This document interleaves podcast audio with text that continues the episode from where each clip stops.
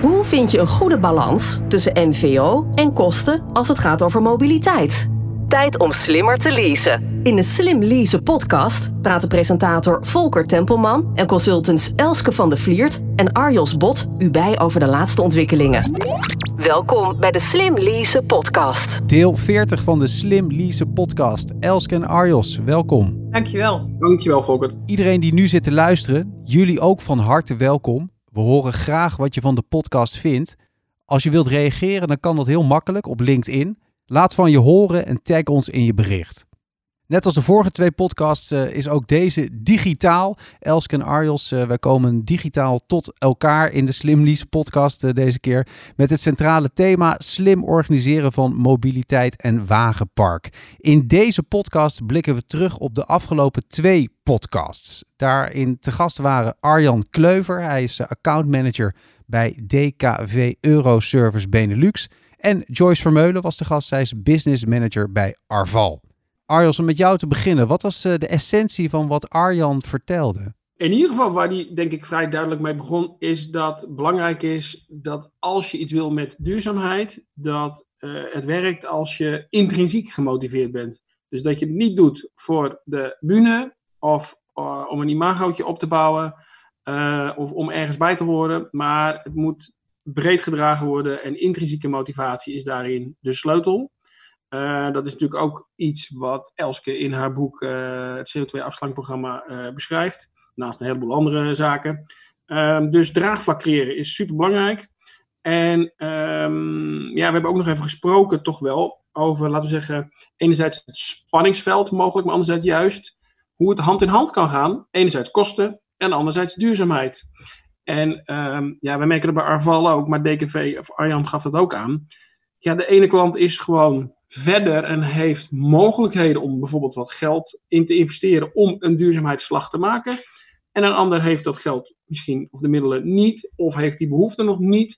Bedrijven, ja, op een schaal van 0 tot 100 heb je bedrijven die zeg maar niks doen en bedrijven die heel erg bewust voorop lopen. Hoe doen zij dat zelf bij DKV? Wat vertelde hij daarover? Uh, nou, ze hebben een ambitie en die ambitie is om de meest duurzame uh, ja, uh, wat is het, aanbieder van verwerken, geloof ik, van het aanbieden van transacties, verwerken van transacties gelinkt aan voertuigen, uh, het gebruik van voertuigen, om dat in, het meest duurzaam te zijn in de branche.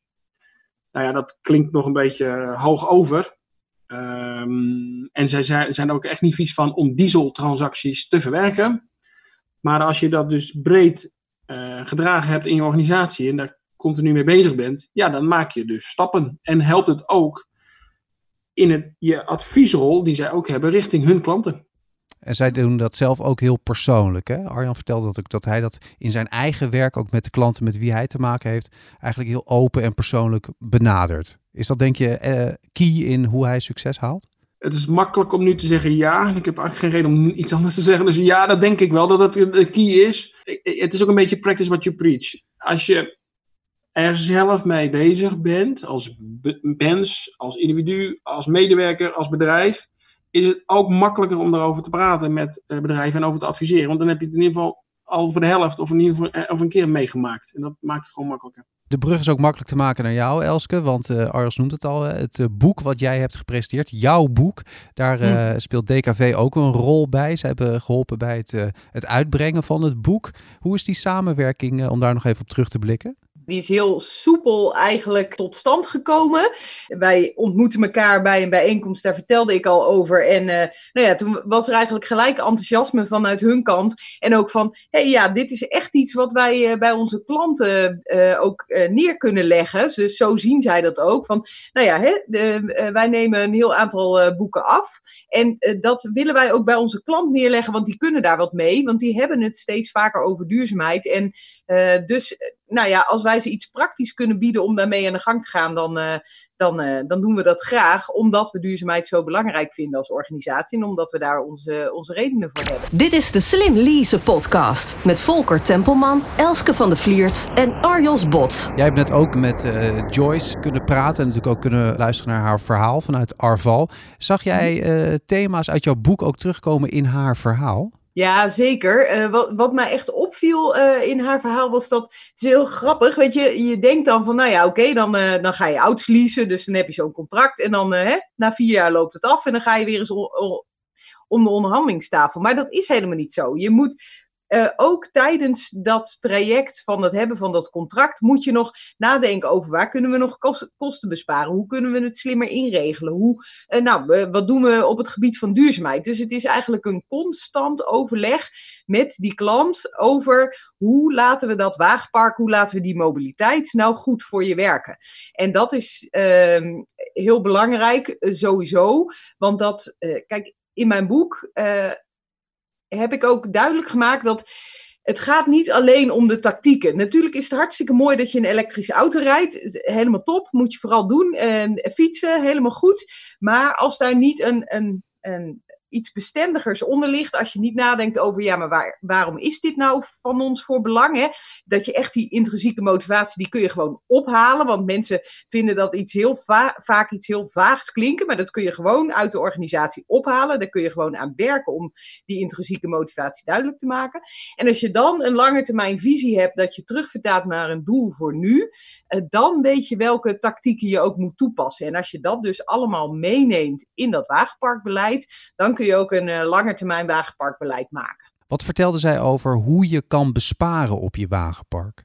Nou, ze heeft het erover gehad dat ze nu natuurlijk met klanten aan het kijken is, omdat er gewoon veel minder kilometers uh, gereden worden. Dus dat is natuurlijk een manier waarop je kunt besparen en gewoon je wagenpark slimmer inzetten. Maar ook mogelijk bijvoorbeeld gebruik maken van carsharing, zodat je minder auto's uh, wellicht nodig hebt. Dat je gewoon gaat kijken naar hoe kun je je wagenpark uh, optimaler maken? Kun je ook zuinigere auto's inzetten? Uh, kun je misschien uh, elektrische auto's inzetten die ook over de looptijd zeg maar, goedkoper uitvallen? Wat kun je doen met de fiets van de zaak? Ehm, hoe gaan we voor nieuwe medewerkers dit inregelen? Wat kun je doen om het onderhoud wellicht goedkoper te maken? Ja, dat soort dingen heeft ze allemaal aangestipt. Arjels, jij bent natuurlijk collega van Joyce. vielen jou nog dingen op in het verhaal van, van haar? Het beleid. En daarmee heb je het over de lease- of mobiliteitsregeling. Want dat is eigenlijk uh, het vertrekpunt. En heel bepalend voor de rest. Dus voor alle leasecontracten en hoe die ingezet worden. En onder wat voor voorwaarden en welke spelregels. Mm-hmm. Maar uh, ja, zo'n autoregeling, dat, dat beleid, dat, dat moet natuurlijk bij je passen als organisatie. Uh, en bij de verschillende doelgroepen die je misschien hebt voor de auto van de zaak, grijze kentekens of busjes of mm-hmm. mensen die de auto hebben om überhaupt hun werk te kunnen doen. Zoals een, uh, een monteur bijvoorbeeld, die zijn spulletjes mee moet nemen. Ja. Um, dus dat is zeker iets wat uh, ook heel relevant is. En een autoregeling is ook heel bepalend voor de mate van duurzaamheid van je vloot. Mhm. Maar ook voor de mate van kosten die gekoppeld zijn aan je vloot. Um, en als dat eenmaal staat, dan is het moeilijker weer te veranderen. Dus de, eigenlijk wat we, wat we volgens mij zeiden, of wat we hoorden van Joyce, is je hebt korte termijn maatregelen, zeker, ik heb er een aantal voorbeelden van gehoord. En je hebt ook de langere termijn, en die begint eigenlijk met beleid. En eens kijken, jongens, laten we nog eens even goed kijken naar waar we nu staan. Als het al even geleden is dat je opnieuw voor het laatst naar die autoregeling gekeken hebt, of die mobiliteitsregeling. Ja, dat vond ik ook heel mooi dat ze dat zei. Ja, ik kom nog steeds uh, regelingen tegen die uh, een paar jaar oud zijn. Dat ik denk, oh ja, ja, dat kom ik ook tegen. En dan moet je zo'n enorm proces van verandering in. Want er zijn mensen er ook veel uh, langer aan gewend. Arjan die had het ook weer over draagvlak. En dan moet je dus heel veel doen aan draagvlak. als je daar een, een wijziging in aan wil brengen. Welke ontwikkelingen zien we op ons afkomen, jongens? Wat hoorden jullie daarvan van onze gasten Arjan en Joyce? Nou, ik denk dat we bij beide wel gehoord hebben dat uh, de ontwikkelingen bij weer hun klanten, zeg maar, heel verschillend is. Dat er echt meerdere sporen zijn. De ene klant die gaat als een dolle en, uh, en soms ook de klant van de klanten. De ene die wil duurzaam en alles helemaal groen en dat. Terwijl er ook nog klanten zijn die gewoon helemaal nog niet met dat onderwerp bezig zijn. En dat, dat uh, maakt het lastiger om er op een goede manier op in te spelen. Want het is natuurlijk veel handiger als iedereen uh, allemaal precies hetzelfde doet. Uh, maar dat is wel duidelijk dat er, dat er al een, een, groot, best wel groot gedeelte best wel hard gaat. Maar dat, dat er ook nog steeds uh, een gedeelte is dat, dat niet zo meekomt in duurzaamheid. Dit is de Slim Lease podcast. Speelt de coronacrisis daar ook nog een rol bij? Want dat is toch de tijd waarin we nu zitten? Ja, dat denk ik wel. Daar wou ik eigenlijk net op inhaken. Joyce gaf het al haar fijn aan en ik zie het zelf ook zo. Ik heb nu even de zonnewering een beetje dicht, maar het is al wekenlang uh, mooi weer. En we hebben strak blauwe luchten. Ergens zullen we toch wel hopelijk een paar lessen uit deze crisis trekken. Enerzijds misschien uh, rondom uh, hoe vaak zit je in de auto, ben je op reis en is dat wel zo noodzakelijk? Kan het niet op een andere manier, zoals wij nu ook op een andere manier de podcast opnemen? Ja. ja. En anderzijds, joh, uh, als we allemaal niet zoveel uitstoten en we hebben al die vliegtuigen niet in de lucht, wat doet dat eigenlijk met uh, de lucht en de luchtkwaliteit? En ja, dus ja, ik verwacht, zeker hoop, uh, want ja, dat is nog wel persoonlijk misschien. Het is ook wel heel makkelijk om terug te vallen in je oude gedrag. Ja. moeten eigenlijk nog een keer een gedragswetenschapper aan tafel hebben. Maar ja, ik ben wel benieuwd hoe de wereld eruit gaat zien na corona. En dan denk ik niet alleen maar aan een anderhalve meter maatschappij, maar in meer algemeen. En Want- verder dan dat. Want Joyce vertelde daar al wel het een en ander over. Hè? Over hoe Ar- Arval dat ook oppikt voor Ja, een tijd na corona misschien ook wel. Ik denk net als ieder bedrijf probeer je steeds meer te digitaliseren en alles eh, eh, eh, papierloos en eh, eh, van afstand te kunnen doen. Nou, we waren al een heel eind, want anders waren we niet nu, vandaag de dag waar we nu staan. Maar er kan nu echt heel veel. We kunnen een nieuwe auto afleveren zonder eh, contact te hebben, zeg maar. Eh, we kunnen eh, auto's innemen, we kunnen ze laten repareren. Dat komt allemaal goed. Eh, alleen ja, als er niemand meer onderweg is, dan neemt de vraag naar mobiliteit wel een beetje af. En die gaat, voor een belangrijk deel verwachten wij wel weer terugkomen. En wat ik wel een spannende vind, is hoe moet het met het openbaar vervoer? Want ik Ja. zit veel bedrijven om tafel, die willen duurzamer. Die zitten juist nu met kantoren allemaal bij mooie stationslocaties. Kosten een hoop geld. En dan kunnen die mensen allemaal met openbaar vervoer, want parkeren kan niet en is veel te duur. Maar ja, hoe gaan we dat zo meteen doen met het openbaar vervoer? En, ja, en je kunt als werkgever wel zeggen, prima, ga maar lekker met openbaar vervoer. Maar wat zeg je als medewerker? Voel je je er helemaal senang bij? Ik weet het niet. Nee, dat is echt iets wat we, waar we echt een verandering in moeten gaan eh, maken als we een anderhalve meter economie eh, eh, willen gaan inrichten. Want dan, dan kan je niet meer op dezelfde manier met het, eh, met het openbaar vervoer. En ik las toevallig vandaag dat, een, dat het eerste congres toch voor 1 september, ik, ja, anderhalve meter proef gaat plaatsvinden. Maar ook dat, ja, ik wil best geloven dat ze allemaal maatregelen nemen. Maar uiteindelijk moet je allemaal door dezelfde draaideur. Dus, hè, en dat is ook, ook dus in het OV ehm, echt wel aan de hand. En ook, ja, als je straks met weer twintig man bij het stoplicht staat op je fietsje. Gaat dat dan lukken? Dus, en ik denk dat daar vooral eh, inderdaad gaat meespelen van eh, eh, wat verwacht de werkgever van je, maar wat ben jij bereid als medewerker voor risico te lopen? En dat is wel een hele spannende uitdaging in de komende tijd. Is dat een proces wat zichzelf ook moet eh, uitwijzen? Of eh, zijn er bepaalde partijen, organisaties, mensen die zich aangesproken moeten voelen om daar een voortouw in te nemen, Elske? Nou ja, kijk, ik vind wel dat ik eh, een verantwoordelijkheid heb om daar met mijn klanten over na te denken. Over, eh, hè, bedo- bedoel, ehm, eh, natuurlijk eh, helpen wij ze al met eh, hoe- dat thuiswerken. Dat was altijd al een onderwerp waarvan we zeiden van nou, dat is goed om te doen. Hè? Dan, dan heb je minder mobiliteit. Maar straks eh, gaan die mensen die, eh, eh, die niet de hele week blijven thuiswerken, wel weer naar kantoor. Ja, hoe ga je je mobiliteit dan op een duurzame manier niet alleen met weinig uitstoot, maar ook zodat je het lange termijn kan volhouden, inrichten. En ik denk dat de hele branche, want ook de leasemaatschappijen zullen daarover na moeten gaan denken. Ook de aanbieders van eh, eh, mobiliteitskaarten, inclusief OV-kaarten. ehm, de inrichters van de weg. Hè? Ga je misschien eh, je fietspaden nog wel veel breder maken? Of zeg je van, nou, hef die fietspaden maar op. Iedereen gaat maar met de auto. Ja, Mhm. dat, is, dat is niet wat de meeste gemeenten willen, want die willen iets met duurzaamheid. Maar ja, daarin een afweging maken. Eh, we horen nu natuurlijk al dat er eh, fietsen op de busbaan mogen. Nou, supergoeie ontwikkeling. Ehm, want de bus, bussen kunnen weer op de gewone baan, want daar is het niet zo druk. Eh, maar ja, ga je, ga je, moet je misschien wel naar een hele andere inrichting toe. En hoe, is hoe pakt dat uit voor een klein dorp en hoe pakt dat uit voor een grote stad?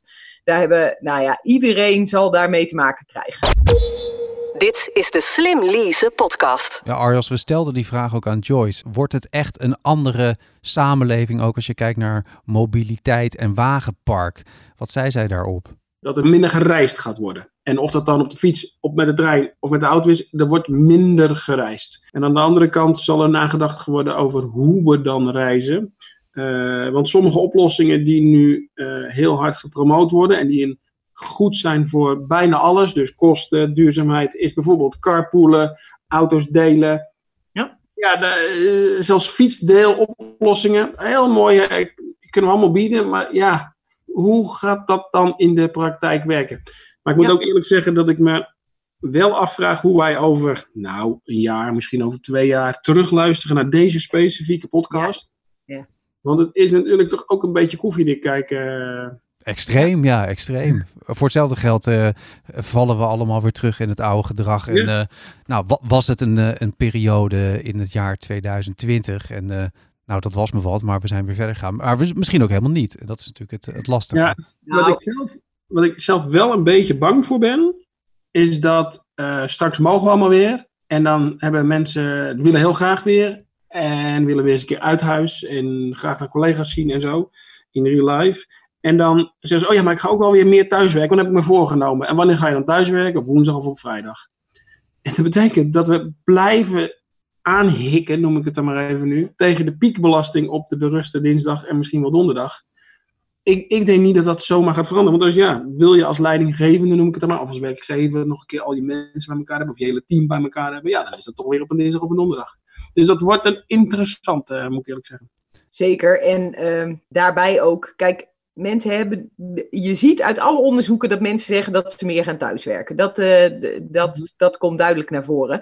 Eh, maar als je nou precies op die woensdagen en die vrijdagen thuis gaat werken, dan, heb je, dan, dan maak je voor jezelf hetzelfde probleem als dat je nu hebt, namelijk dat je kinderen ook thuis zijn. En dat, daar hoor ik hè, zoveel ouders over dat dat eigenlijk niet zo relaxed werkt. Dus we zouden dinsdag misschien Nationale Thuiswerkdag moeten uitroepen. En dan kun je die overleggen gewoon hebben, maar dan online.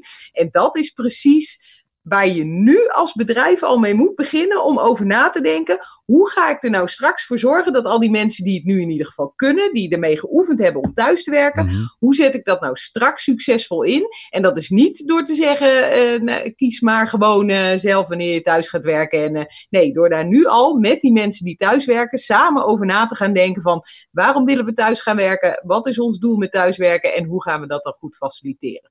Ja, het zijn ook wel mooie woorden zo richting het einde van de podcast. Dat deze tijd dus ook een eh, heleboel kansen biedt om gewoon knopen door te hakken. En beleid uit te zetten van hoe we dit echt in de toekomst verder vorm kunnen geven.